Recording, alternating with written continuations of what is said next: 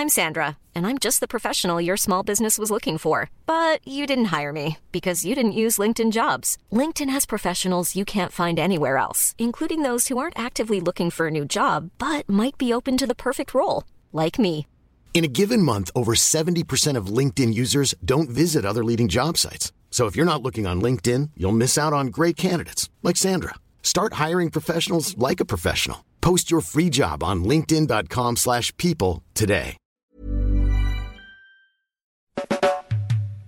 Välkomna till skåpet. Peppe Örman, du sitter där borta i Santa Monica och hallå. Ruvar på planer för ett nytt år som ligger framför dig. Johanna Svanberg, ja, du sitter på din lilla kulle i Frankrike dit du drar dig undan när du klarar av. Ja.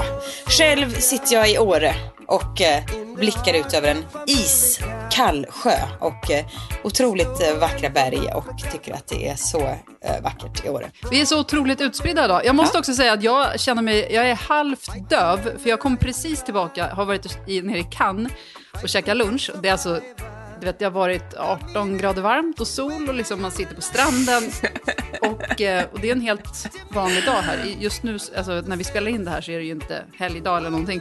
Men de blåste på med musiken och den här högtalaren var precis vid mitt huvud.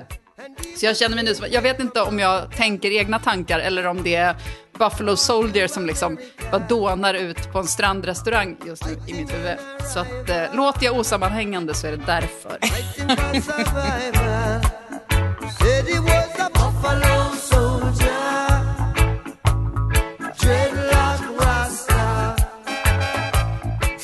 Men alltså jag var med exakt det där på i söndags eller måndags när det var en kompis som fyllde år. Vi var ute på Harriets på Sunset. Och då spelade jättebra musik av sig, men jättehög musik. Och alla andra var mycket yngre och otroligt snygga. Folk satt vid bordet, men kanske också dansade lite vid sina bord. Men då gick en i mitt sällskap fram helt enkelt till en av servitörerna och sa, det här funkar verkligen inte för oss. Kan ni dra ner på musiken? Och hon hade tillräckligt mycket pondus och det var en person man inte säger nej till, så då bara drog ner musiken. Så alla glada människor fick sätta sig ner och för en konversation istället, som vi gjorde, istället för att dansa. Otroligt ändå. Peppe, nu när du nämnde Sunset och liksom uteställe, då kom jag på, jag vill minnas att vi var där tillsammans. Vi helt plötsligt hamnade på någon slags svart klubb. Glömmer aldrig den kvällen. Nej, men för jag har också, berätta om jag har fel då, men vi var där, vi blev liksom så kom med oss, vi träffade typ några snubbar utanför. Blev inlurade på ett ställe, var ju också utan tvekan både de äldsta men också de enda vita människorna på stället. Så man försökte det bara dansa lite så här, röra sig på ett sätt som kändes så här, inte så här white man's overbite, larmet vrålade liksom. Och sen så stod vi och snackade med dem lite och den ena snubben hade någon så här affärsidé att han skulle göra strumpor i 24 karats guld. Just det. För allt stänger ju så himla tidigt i LA. Och jag kommer ihåg att vi var på en annan klubb innan det. Och så var ingen redo att åka hem när det stängde vi, vad vet jag, 1, 2. Och det var då vi lurades in i den här svartklubben. Men vi stod en god stund utanför och pratade med den här entreprenören. Ja, och också att han var så här människa och ville liksom vara lite så här flörtig, raggig till mig. Och var så här, ska du inte hänga med hem? Eller ska jag hänga med vidare? Jag bara, nej. För klubben var liksom, alltså 100 meter upp i luften på en klippavsats låg vårt hus där vi bodde då. Just det. Och jag stod typ och kollade upp på huset och han var så här, ska du inte med? Jag bara, nej, känner inte för det. Så han bara så här, do you have a boyfriend? Jag bara, sorry. Typ 3 ungar och man. Men det är inte så kul att säga. Nej. Då är man ju mycket roligare och bara så här, nej. Kind of. Alltså, det är väl inget kul att bara säga I'm actually married. It's complicated. Alltså, ja. Nej.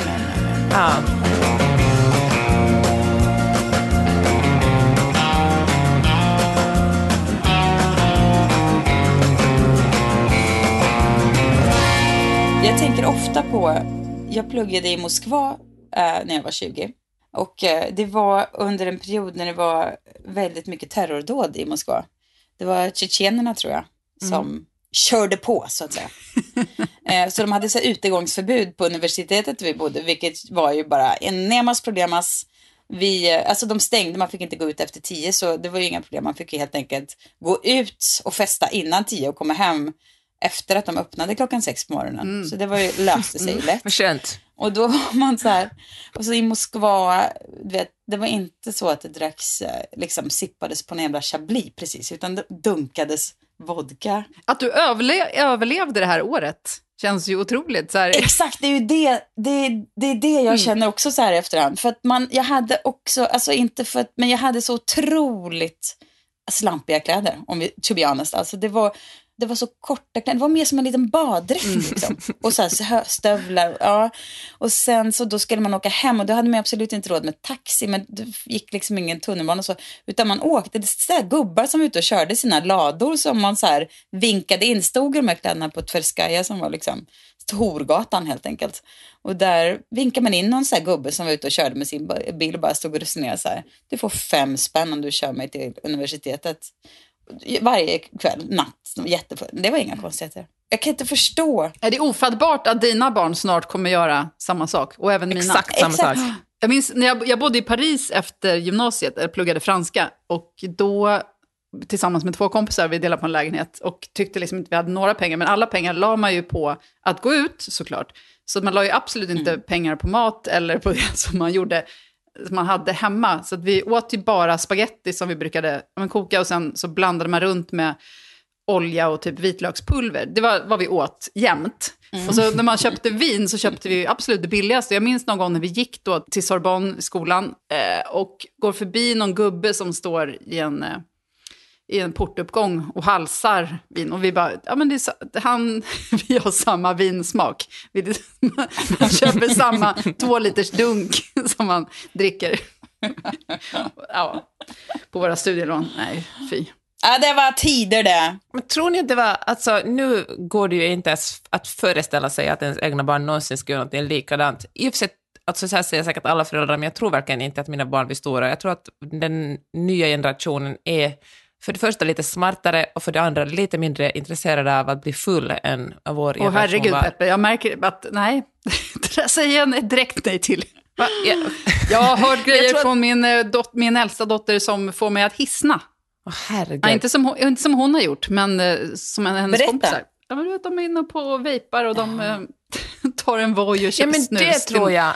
Alltså jag tänker att det är mer droger än alkohol. Alltså jag säger inte att det är bättre, men jag tror att jag vill ändå tro att de kanske snäpp. Men tror ni att världen på något sätt, för jag skrev en artikel ganska nyligen som handlar om hur världen faktiskt är mindre farlig nu, trots att vi tror att den är farligare. Men för det händer ju, folk gjorde ju dumheter hela tiden, men det hände ju aldrig någonting. Alltså, eller väldigt sällan var det någon som hamnade illa upp. Man fick skjuts med gubbarna hem och man dog inte av alkoholförgiftning eller något sånt. Nej, precis. Och jag tror verkligen att den där rädslan är ett sånt hot på något sätt. Att vi är så otroligt rädda för allting nu för tiden.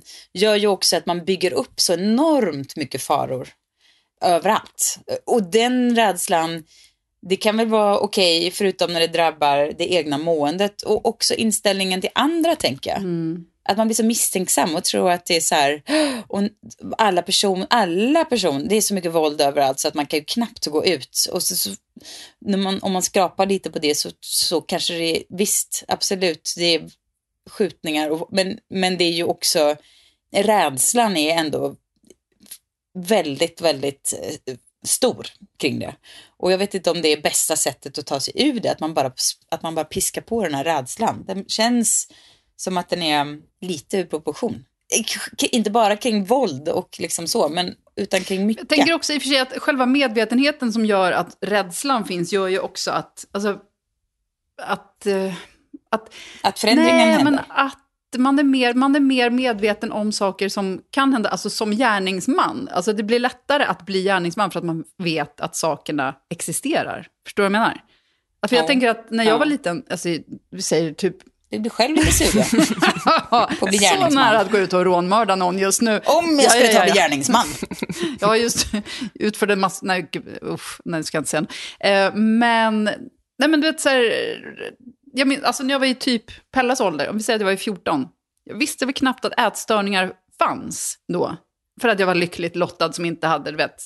Men att nu så är man ju så medveten om att det finns, att man kan, alltså det vet man ju att när det skrivs artiklar om anorexi och sådär, det kan ju också göra att fler får det, för att man får upp ögonen för, just på det här sättet kan jag få ut min smärta, eller rent förenklat.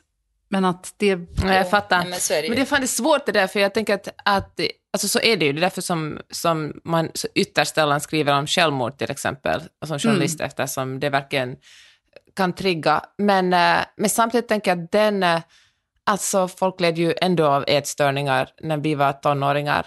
Då fanns det ju en helt annan syn på alltså kvinnohatet. Det öppna kvinnohatet var mycket hårdare. Hur liksom kända kvinnor kritiserades i tidningar och programvärdar. Man liksom skojar. Jag såg Love Actually över julen och jag har inte sett den på säkert 15 år. Och herregud så de skämtade om tjocka kvinnor där. Det var liksom... liksom varannan punchline handlar om att en kvinna är tjock, liksom.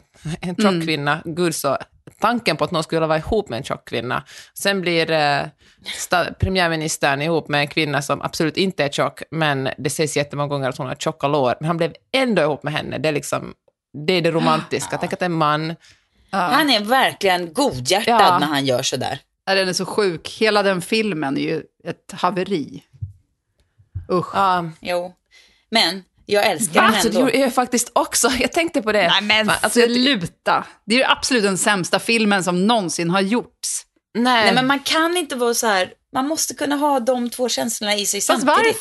Varför måste man det när det gäller en dålig film? Men det finns fina delar i den också. Alltså, jag tänkte så mycket på den filmen så jag skrev en hel krönika om den efter att ha sett den. För jag kände verkligen, men herregud, vad håller de på med? Vad säger de för saker? Men ändå, alltså jag satt med tårar i ögonen i den där flash-mob-scenen i början, när de gifter sig i kyrkan och plötsligt börjar alla sjunga All you need is love. Jag tyckte det var superfint. Alltså det finns många. Jag säger upp mig från den här podden nu. Jag känner jag kan inte hantera eran kärlek till Love Actually. Det kan finnas två, alltså, du måste verkligen inte tycka om den. Men jag tänker att för det finns så mycket som man kan känna många saker för samtidigt. Det finns det absolut, men jag tycker bara att det är att slösa bort känslor att ens lägga dem på den filmen. Det är väl inte så att man bara lägger speciellt mycket känslor på den filmen. Jag vet att ni ägnar hela era liv åt Love Actually just nu. Och detta klarar jag inte. Jo, jag ska tatuera in det i pannan.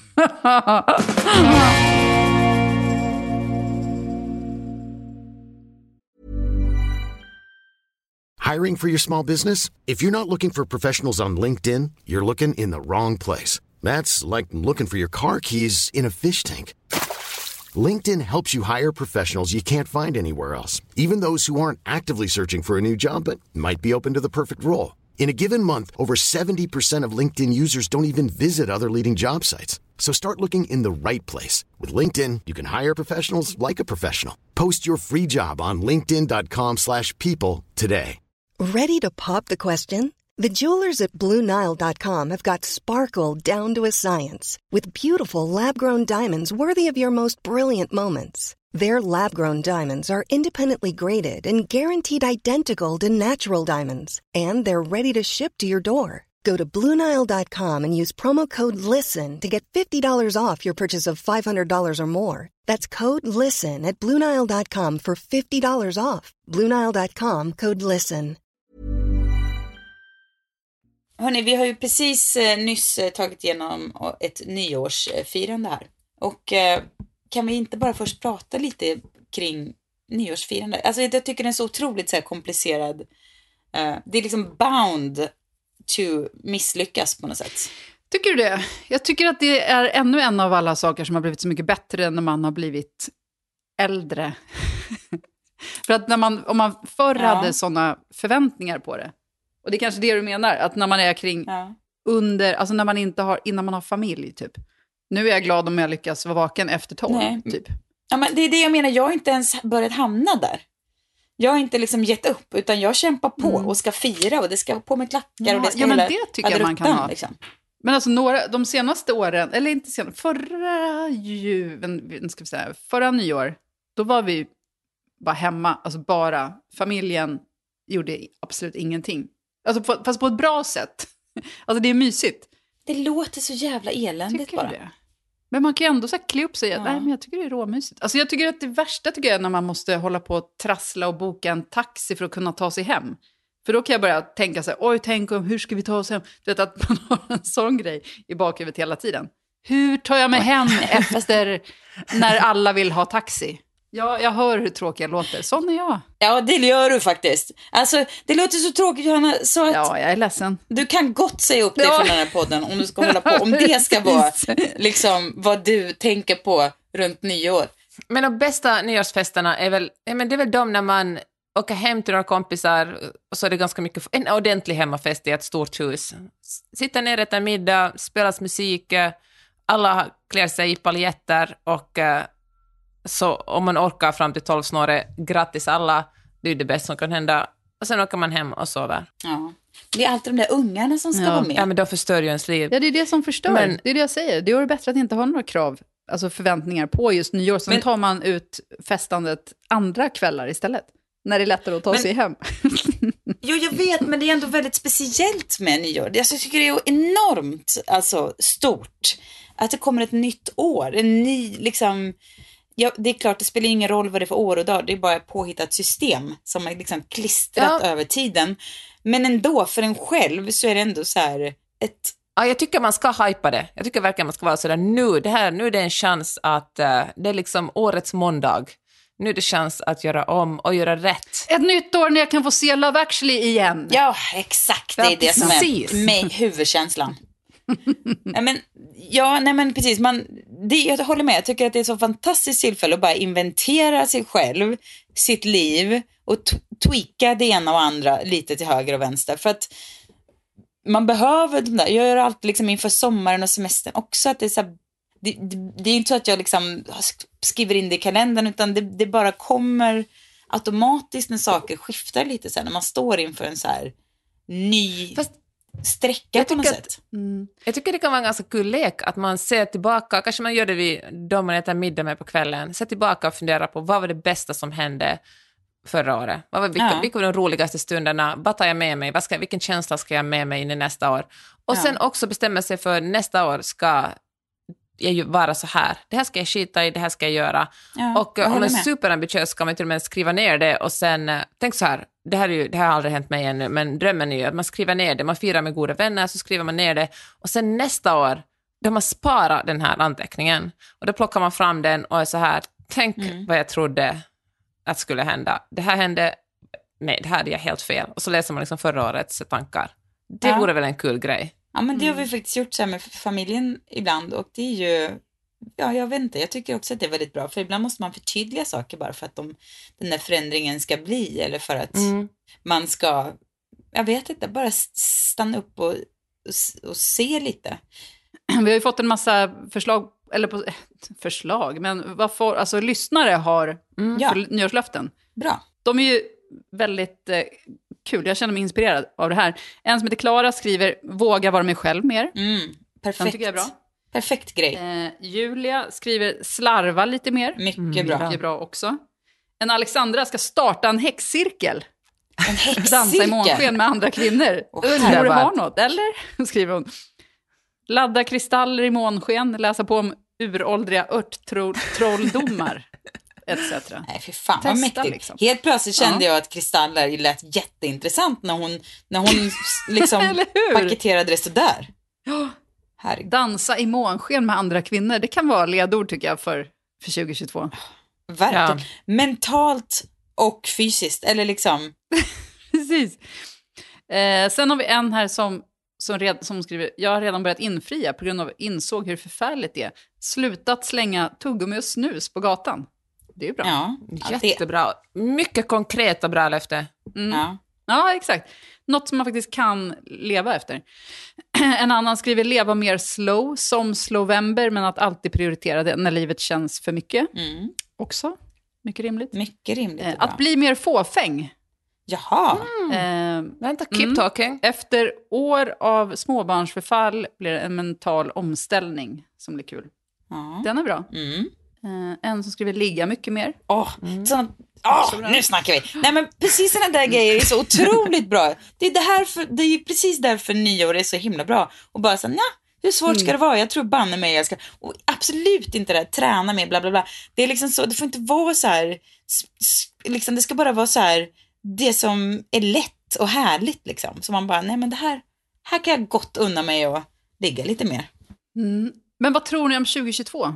Ja, vad tror vi? Ska vi trendspana inför 2022? Ja, det gör vi. Okej, jag har en som jag har förberett som är en, det kommer inte vara jobbigt för er men jag kommer att säga den. Det är jobbigt för mig också. Det är för de som har ett typ småföretagare eller jobbsökande som tänker att karriärmässigt måste det ske någonting 2022. Här kommer det. Ett tips och en trendspaning. Jag tror att LinkedIn kommer att bli stort. Alltså, det har jag också känt på mig. Är det sant? Ja. Mm-hmm. Jag tror verkligen. Så att om man, för jag tänker så här, LinkedIn, förlåt alla som är aktiva på LinkedIn, men det är inte det mest kreativa stället. Nej. Och folk är lite fyrkantiga där. Och har man ens ett uns av lite kul och kreativitet i sig kan man verkligen gå in som en kärna. Man kommer att... Och liksom, det finns, konkurrensen är inte lika hög som på TikTok och Instagram och de andra sociala medierna. Ja, du menar att LinkedIn ska funka som ett socialt medie alltså? Ja, men det är väl exakt vad det är. Eller? Det? Jag vet inte, jag har inte LinkedIn faktiskt. Ja, jag trodde att det bara var jobbkontaktsajt. Men det är liksom nätverkande. Men jag tror också... Jo, ja, men precis, nätverkande. Men jag tror inte att man höll på att la ut bilder och sånt där. Fast inte på, i samma omfattning kanske som Instagram. Är det för att det är så många som letar nya så här, jobbmöjligheter nu efter de här coronaåren? Eller har de fått in nya investorer? Eller vad är grejen, tror ni? Ja, men här i USA talar man ju om the big resignation. Alltså året då alla har sagt upp sig. Alltså fruktansvärt mycket människor har bestämt sig för att de inte står ut med sina arbetsplatser längre. Och då tror jag att man verkligen... Men just för att folk var tvungna att stanna hemma. Här jobbar man ju så sinnessjukt mycket. Och nu när folk märkte att man kan ha en relation med sina barn eller de man lever med, hade liksom kastat livet upp och ner för många USA. Och jag tror att man ser verkligen över hur man vill jobba. Så här är det verkligen liksom arbetstagarens marknad. Och jag tänker att det kanske är lite motsvarande i Sverige också. Man ställer högre krav på sina arbetsgivare och funderar på, vill man kanske ens vara anställd? Vill man ha ett eget företag? Och jag tror att det är det som har gjort att, delvis det som har gjort att så många söker sig mot LinkedIn. Men jag tror också det att det är ganska mättat, det är svårt att slå igenom på TikTok eller Snap eller Instagram. Och då är liksom LinkedIn lite så här utforskat territorium för många. Och då testar man, men där kan man kanske göra sig hörd och synas på ett annat sätt. Mm. Så och, LinkedIn är nya Clubhouse. Får jag komma till en annan spaning? Och, jag tror också att allt håller på att flytta ihop. Jag menar, liksom TikTok stal ju... Alltså Instagram blir så rädd för TikTok så de skapar Reels. Så liksom, nu är TikTok och Reels ungefär samma sak. Och, TikTok, och Instagram stal ju stories från Snaps. Jag tror liksom alla sociala medier kan hålla på att flytta ihop in i varandra. Det är inte stor skillnad liksom var man är snart, utan allt är bara innehåll. Eller content som man säger om man är en influencer. För övrigt det äckligaste ordet. Alltså alla personer som säger ordet content på allvar, då måste jag liksom känna så här, tyvärr vi får ha en liten, jag får se över dig innan vi kan bli där känna varandra. Jag kan det går inte alltså, och det säger säkert jag önskar väl lite att jag kunde vara en sån här härlig ung generation som tar content på allvar. Som så här, när man träffas direkt börjar så här, göra små videos och bara står och tar en liten paus och bara skjuter ur sig dem på. Men jag vill inte vara en sån person, och det kanske är min egen, gräva min egen grav, för att hur svårt ska det vara? Men jag tycker att det är, jag vill ha kvar den distansen mellan mig själv och sociala medier, att jag tycker att det är lite besvärligt och lite så här oskärmigt och tänka content kring varenda jävla grej som händer.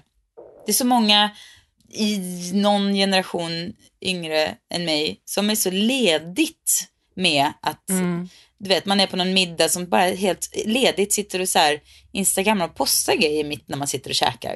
Jag blir helt så här, jag blir typ så här, men snälla någon, det där är väl inte speciellt artigt, känner jag.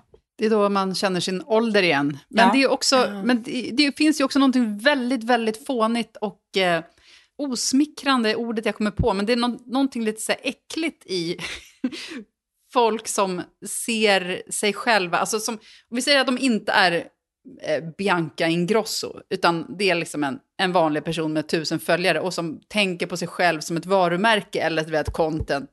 Det är ju något vidrigt. Ja, det är det. Att det finns, att det existerar den sortens personer i dagens, eller bara i samhället överhuvudtaget. Verkligen, det är ju sjukt att man håller på och matar, gör en massa gratis innehåll för ett jättestort amerikanskt bolag.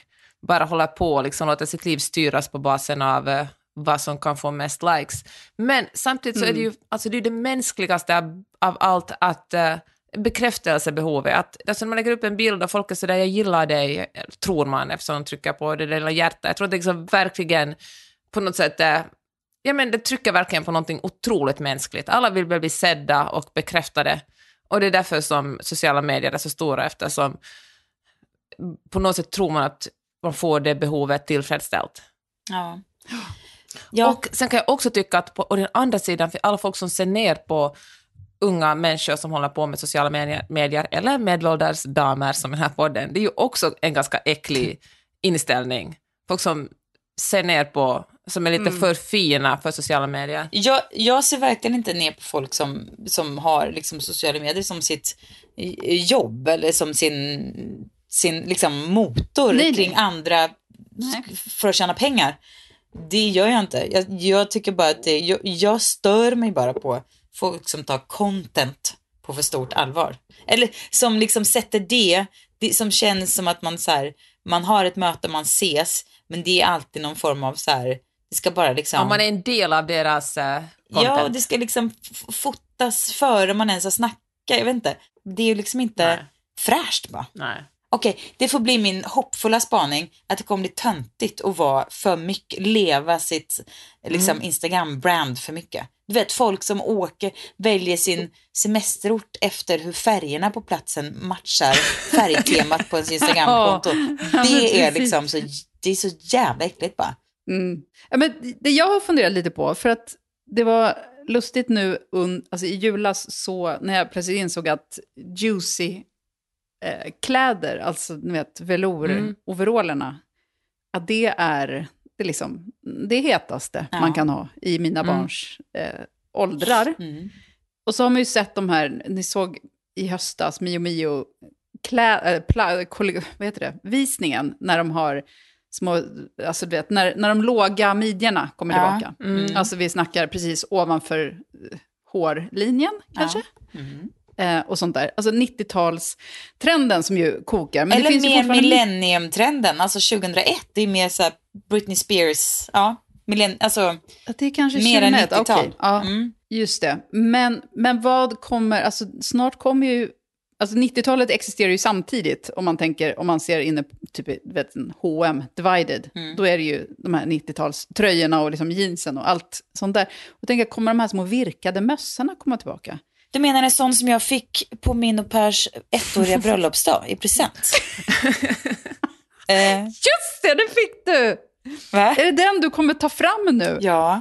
Men kommer ni ihåg, för jag minns att jag hade sån. Ja. Det är som nästan sån här liten... Hetta, vad heter det nu? Precis, som bara sitter liksom... som en liten sotarmössa som är virkad. Det är väl inte så urskillningslöst att alla trender kommer tillbaka, tack och lov. Det blir liksom inte maskerad. Men det mesta tycker jag ändå. Ja. Vissa så här, jag hade ett par byxor 2001. Jag var ju enormt punk alltså. Man pluggade och det var ju, nej men det var ju så punkt så det var helt sjukt. Men jag hade i alla fall hittat någon byxa som jag sen hade sytt in och så här klippt av liksom delen högst upp där bältet och så brukar sitta. Så den slutade verkligen, alltså det var ett könshår som stack upp. Den slutade liksom, jag kunde absolut inte böja mig fram för då var röven ute. Den var så låg i midjan. Och så hade jag heller inte, var det något tråkigt, så jag hade tagit också svampat den med någon vit textilfärg för att få lite så här effekt på den här byxan. Hade den röda cowboyboots och bara klubbade runt. Och då kan man ju känner som, även om jag liksom hade sån kärlek till den här outfiten alltså. Jag känner mig så jävla snygg i dem. Och de här röda cowboybosen. Nej, men då kan jag känna lite sorg över att jag kommer aldrig kunna liksom ha de där kläderna. Man kan titta på de här, på kidsen liksom och känna så här, fan vad coola de ser ut. Och själv skulle det vara liksom ett skämt och gå runt med en bralla med en låg midja. Tyvärr. Ingen skulle bli glad av det. Däremot kan vi ju bara välkomna den långa byxtrenden som ju liksom har verkligen smugit sig på med kraft under hösten och som liksom bara vi kommer ta med oss in i 2022 och långt framöver som en motreaktion på alla förbannade jävla såna här culottes eller vad det heter som jag aldrig mer i hela mitt liv vill se. Jag gillar de kroppade byxorna. Ja, det gör inte jag. Eller menar du att ser du kulott och kroppad som samma? Nej, jag menar att mitt mesta hatar såna här kulottsbyxor. De har jag aldrig gillat. För man ser ut som någon slags så här skorstensfejare från 20. Jag vet inte. Hemskt bara. Jag hatar dem. Men även kroppade byxor överlag. Det har en liten paus med det nu. Jag kanske återkommer, men så långa att de alltså släpar i marken. Så långa så att de bara dräller och hänger efter dig. Ska det vara. Ja, jag förstår. Det gör mig så stressad. Varför det? Att ha ett litet släp. För då kommer du få behöva plocka fram dina små klövtår igen som du hatar, Johanna. Ja. När du känner att dina fötter ser ut som klövar mer än fötter. Ja, exakt. Usch. Nej, det tycker jag inte. Nej. Ja, men nu är det så här, Johanna, det är bara att acceptera det. Ja, det är bara att acceptera. Klövarna ska fram. Jag älskar den lilla klöven som är så här en lång, lite vid utställd byxa och en liten spetsig sko. Åh, vad snyggt. Alltså jag tycker det är fint på andra, men jag kan absolut inte. Jag kan inte ha spetsiga skor. Jag får panik. Jag känner det kryper i mig när jag tänker tanken när jag har spetsiga skor. Då kommer klövångesten. Det är som att formen på allt blir helt... Nej, den blir fel. Ja, vi ska se slutet av 2022. Du kommer ha dem på dig. Ja. En spetsig liten sko. Ja, men jag kommer inte må bra. Jag kommer ha dem på mig, men jag kommer inte må bra när jag har det. Så är det. Alltså, jag är så glad att du säger så, Sissan. För jag plockar fram ett par riktigt spetsiga jävlar som jag har fått av dig, Sissan. Ett par svarta med högklack som jag ska ha på nyåret. Och tänkte, nu promenerar jag in dem här. Har på dem en stund varje dag för att... men för fötterna ska vänja sig vid spetsen. Ja. Men annars är det ju väldigt skönt att bo i LA där alla klär sig ganska fullt. Jag tänker att stressen är ju... Att ska man smälta in i Stockholm är det ju... Då får man anstränga sig lite mer. Det är i och för sig har blivit mycket mer så i Stockholm också, tycker jag. Jag tycker förr i tiden när man var i LA och man bara folk har träningskläder på sig fast de inte ska gå och träna. Ja. Det har ju spridit sig över världen sedan dess. Men jag tänkte faktiskt ha det som en annan, förutom lång byxa och låg midja som jag saknar men bara måste acceptera att jag aldrig kommer kunna ha igen. Alltså jag saknar den där byxan för jag fan vad jag känner mig heter den. Men en annan trend som jag tror på också är att den här det är någon slags trend att bara få blanda helt hejvilt. Det finns ju ingen röd tråd överhuvudtaget utan det är någon pälsmössa och någon lila manchesterbyxa blandat med någon träsko och så någon liten virkad topp på det. Det är bara hejsan svejsan liksom. Det där är svårt för det är ju inte hejsan svejsan. Det låter enkelt när du säger exakt. Så bara matcha allt du har i skapet. Nej. Och så ser man ut som det är ju lätt att man får fel look där. Precis, om man kör den looken går längs med gatorna i Venice där alla de här uteliggarna hänger då är det ju gör man det fel så går det ju inte att se skillnad på liksom. Ja, jag tycker lite våga ta ut svängarna. Det är väl ändå härligt. Inte vara så himla försiktig med hur man klär sig.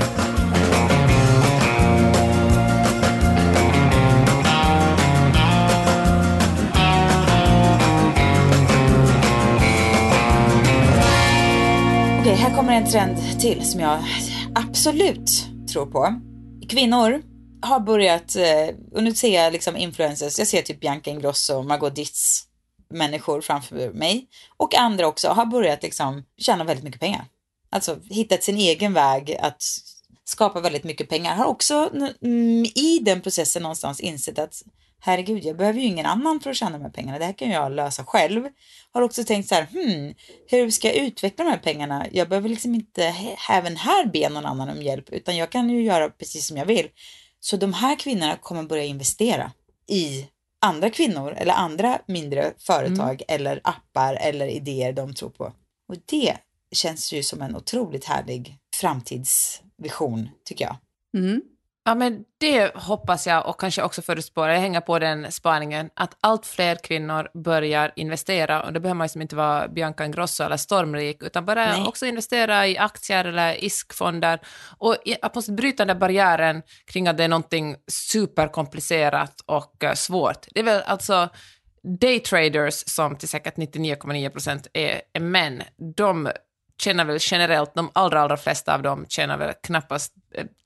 Alltså nu låter det som en killgissa, men jag tror faktiskt att det är så här, tjänar bättre än liksom en apa som sitter eller ett marsvin som sitter och tippar på vad som kommer att gå bra. För börsen och liksom framtiden, det är till stor del omöjligt att förutspå. Det är liksom, det är som horoskop, det kan gå rätt, det kan också gå fel. Och det finns ingen, det är väldigt få människor som är så otroligt smarta att de kan förutse framtiden. Och därför tycker jag, om man sysslar med horoskop eller inte sysslar med horoskop, oberoende, in och investera pengarna. Det kan vara så lite som 1000 spänn i månaden. Men in och investera dem istället för att de sitter på ett bankkonto och inflationen äter upp dem. Precis, men kanske generellt då, att någon slags, om man ska liksom koka ner den känslan, så kanske bland kvinnor, kvinnligheten har börjat fatta att man inte behöver sitta och vänta på att någon annan ska komma och så här. Man ska träffa någon rik kille som ska kunna... göra att man får de där grejerna man vill ha i sitt liv, eller att man ska vänta på att man får det där jobbet som äntligen ska lösa, utan att man helt enkelt så här inser att makten finns i mig. Men är inte det också liksom en trend i sig, att man har förstått att det mesta kan man göra själv? Alltså det började kanske med, som till exempel tv-programmet Alla är fotografer, för att när kamerorna blev bättre i mobiltelefonerna så kan ju alla ta fina bilder, på samma sätt som alla tycker att ja, men jag kan också skriva en bok för att det är så många som skriver böcker, och alltså alla kan ju göra allting, så det är klart att man nu också kan tänka, jag kan bli miljonär på aktier. Det kanske man inte kan, men man kan åtminstone börja någonstans. Man kanske kan få ihop till något urhärligt i alla fall, eller någon form av insats till en lägenhet, eller... Nej, men det känns ju som att de senaste åren så finns det ju knappt någonting som folk inte så här, eller som folk tänker, det här är för jobbigt för mig. Utan alla går ju på så här, okej, nu ska jag bli proffsbagare, nu ska jag kunna laga egen bearnaisesås istället för att köpa pulver. Ja, men de som tjänar mest på den här insikten är väl kvinnor, för män har kanske haft i sig i sitt så här självförtroende på något sätt från grunden lite mer ändå. Men kvinnor som jag plötsligt fattar att så här, vänta, jag fixar det själv. Jag kan ju lösa det här. Det blir ju en jävla kraft att räkna med. Verkligen. Inte sitta och vänta. Jag tänker att det är ju också, om jag får knyta tillbaka till Love Actually, att kvinnor ska vara så himla passiva. Sitta och vänta. Det är väl hela liksom Disney eller prinsesskulturen kring kärlek också. Att kvinnor ska sitta och vänta på att det ska vara en prins och säga, vill du gifta dig med mig? Och då är lyckan gjord. Det hela väl... Den tiden är förbi, och på samma sätt är tiden förbi när man sitter och väntar på att någon annan ska höra av sig och vill anställa en, eller någon annan ska föreslå hur man ska göra med sina pengar. Bra kvinna, sköta sig själv. Verkligen. Bra trend. Och den har vi nog bara sett början av. Kokain kommer att bli... Alltså det kommer att vara det mest töntiga man kan göra 2022. Det hoppas jag verkligen alltså. Ja, tur. Och gud, jag trodde ett tag att du skulle säga att det skulle bli trendigt. Nej, men gud, nej, herregud. Det är liksom, usch. Däremot tror jag att, där talar vi ju ett återkommande tema i den här podden, men däremot tror jag svampar och annan sorts psykedelika, kanske inte för nöjessyfte, men också i vården kommer man att forska jättemycket på. Det hjälper liksom psykedelika för depression och annan psykisk ohälsa. Tror också vegetariskt kött är ju etablerat, liksom meatless meat och beyond beef och vad det nu finns. Vegetarisk fisk och kyckling kommer att dyka upp på våra tallrikar nästa år. Eller det här året, 2022. Jag känner mig livrädd inför 2022, om jag ska vara ärlig. Håll i dig nu, Johanna, för att vi är här nu. Nej, vadå? Men nu händer det 2022. Vad? Ja, det händer. Varför är du rädd? Ja, vad? Ja, men, alltså, på grund av de här alla valen och alltså, folk kommer vara covid-trötta och covid kommer bara pågå. Det känns som att det kommer... nej, det känns inte som ingen bra grogrund. Yes. Alltså det finns mycket som är bra. Jag vet att vi är positiva här och sådär. Men jag tycker också att det känns läskigt. För det... Att folk är less och rädda och väldigt fokuserade på sig själva. Och Det bådar inte gott. Absolut, delvis ja. Men jag vill istället tro att det finns, alltså jag tror att det positiva, det har varit så späckat med så här total dystopi, tankar och nyheter, så mycket av det senaste åren. Och jag tycker man märker så väl hur diskussionerna bara senaste månaderna har börjat handla så mycket mer om hoppfullhet också. För att folk har fått någon slags gräns, och det är extremt okonstruktivt att landa i liksom det kört-känslan oavsett vad det gäller. Utan absolut, jag vet. Nej, men jag tror faktiskt, jag tror att det också, har jag också skrivit upp på min trendspaningslista, att jag tror att det kommer spridas positivitet på ett annat sätt därför att vi har så jävla fed up med skit bara. Jo, jag tror också på det, men jag tror också att det kommer vara en reaktion, alltså för att det känns som att allting blir hela tiden mer polariserat, att det, alltså nu ser jag som Sverigedemokrater grejen som hela den onda sidan, men att det finns dem. Men sen så är det klart att det finns alltid de som kämpar på och bara wow, nu vänder vi det här, nu löser vi det. Och att det blir som större skillnader mellan det, men det som jag är rädd för just nu är att Sverigedemokratsidan ska vara för stor. Ja, men Johanna, och till slut så är det inte längre... du får verkligen tona ner ditt hat gentemot Love Actually. Vi har alla, det finns snälla Sverigedemokrater, det finns fina delar av Love Actually. Vi kan inte vara så hårt kategoriska. Jo, det kan vi. Absolut. Ja, nej, men Johanna, jag tänkte på det du sa, det där, det är så extremt individfokuserat, och det är faktiskt en sak som jag tycker är, som jag också har tänkt på, det är en kultur där, alltså speciellt här i USA, men kanske också i Norden, där man liksom, det bara... existerar bara för att det ska gå bra för en själv. Och jag läste ett citat, nu säger det kanske, citerar jag fel det, men typ så här att vi liksom är så långt inne i en individfokuserad kultur att det kollektiva, att ta hand om varandra, känns som förtryck. Ja, men och särskilt nu efter de här åren av restriktioner, så, för då tycker man så här, okej, men nu har jag brytt mig om andra tillräckligt länge, nu måste jag få tänka på mig själv. Och om jag gör det här så är det inte så illa. Och så tänker alla så, och så blir det... Alltså, ja. Men så här, samtidigt vill jag verkligen säga att jag är inte en pessimist. Jag är optimist i grunden. Så att det är liksom, det är inte så att jag tror att allting kommer bli piss, men jag kan ändå tycka att det känns lite läskigt. Men jag kan ibland så här, en bra dag, liksom hissna över känslan av att man är i en tid där det är så jävla mycket som rör på sig. Det är sånt liksom skifte på något sätt. Hur man ställer om och hur hela världen och industrin och gör liksom, har fattat att hoppsan, vad konstigt vi har tänkt när vi inte har tänkt längre näsan räcker. Vi måste liksom tänka. Och allt som det medför. Och jag tror att det kan komma så mycket bra ur att komma lite närmare, vad ska man säga, verkligheten på något sätt. Men absolut. Men har du sett Don't Look Up, den här filmen på Netflix? Jag ska precis tala om den. Nej, men för det finns ju alltså det är ju, den handlar ju om klimatkrisen, fast den handlar om en komet som är på väg mot jorden. Där det finns folk då som är, okej, nu måste vi försöka lösa det här, och vissa är så här, nej, titta bara inte upp utan titta neråt. Alltså det är ju liksom Trump-väldet. Jag säger inte att den filmen var svinbra, den var underhållande.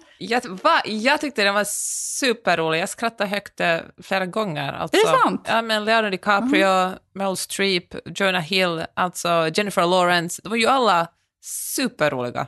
Ja, men de är toppen. Men jag tycker kanske att filmen var 3+. Du är så hård, Johanna.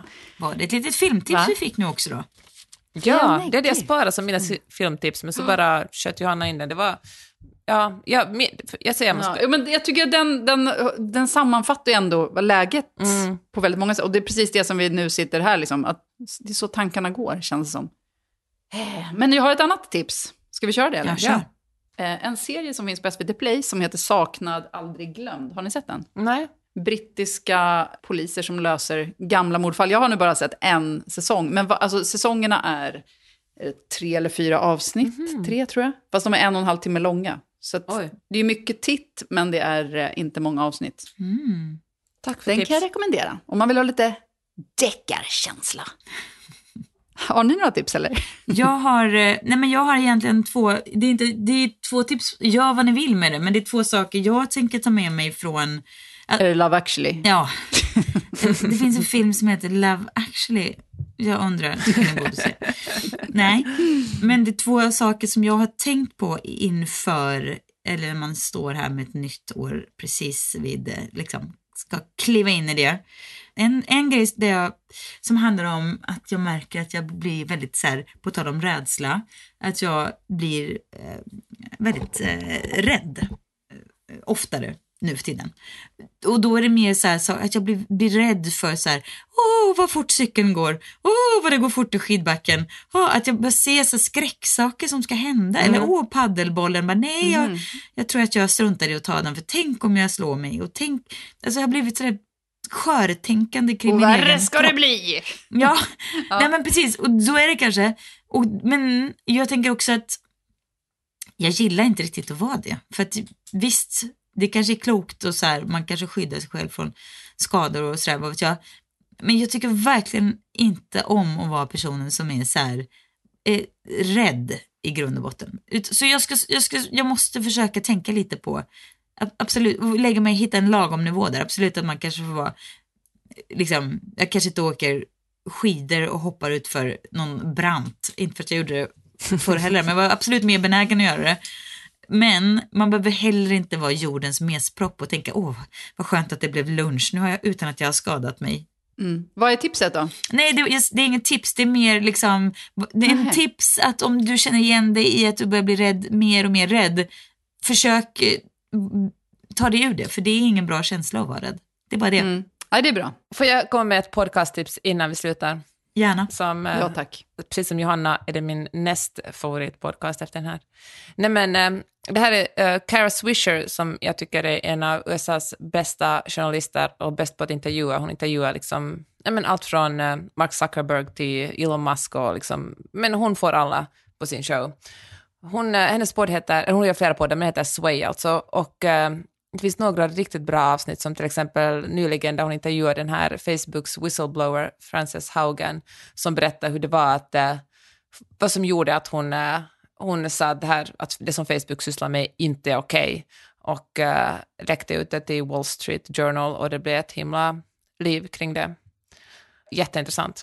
Också ett nytt avsnitt där Michael Pollan talar om, alltså han som skriver mycket om mat, och han talar mycket om ett populärt tema i den här podden, alltså droger och vad som händer när man kriminaliserar. Nej, men jag tycker det är så spännande. Alltså, varför är vissa droger... 2022 börjar vi använda droger mer också. Ja, inte bara prata om det. Snack. Men absolut inte kokain, för du är ute. Ja, det är tack väldigt, för att ni lyssnar med. Väldigt nej, fel. Men om man vill höra någon som är duktig på att intervjua, tycker jag att man ska lyssna på Sway. Kul! Bra tips. Hörni, vi ses nästa vecka igen då. Ja, det gör vi. Eller hörs, menar jag. Kom ihåg att prenumerera på den här podden och tipsa en vän som tycker om bra poddar. Och gott nytt år allihop. Det är så kul att ni lyssnar på oss och hänger här med oss. Det uppskattas. Ja, god fortsättning. Ja.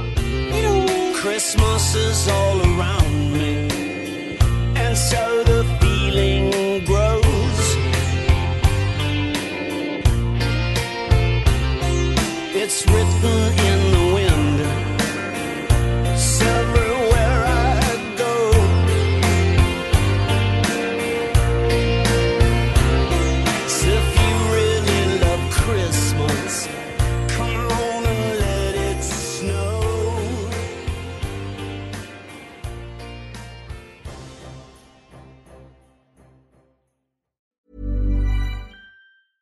Planning for your next trip? Elevate your travel style with Quince. Quince has all the jet-setting essentials you'll want for your next getaway, like European linen, premium luggage options, buttery soft Italian leather bags, and so much more. And it's all priced at 50 to 80% less than similar brands. Plus, Quince only works with factories that use safe and ethical manufacturing practices. Pack your bags with high-quality essentials you'll be wearing for vacations to come with Quince. Go to quince.com/pack for free shipping and 365-day returns.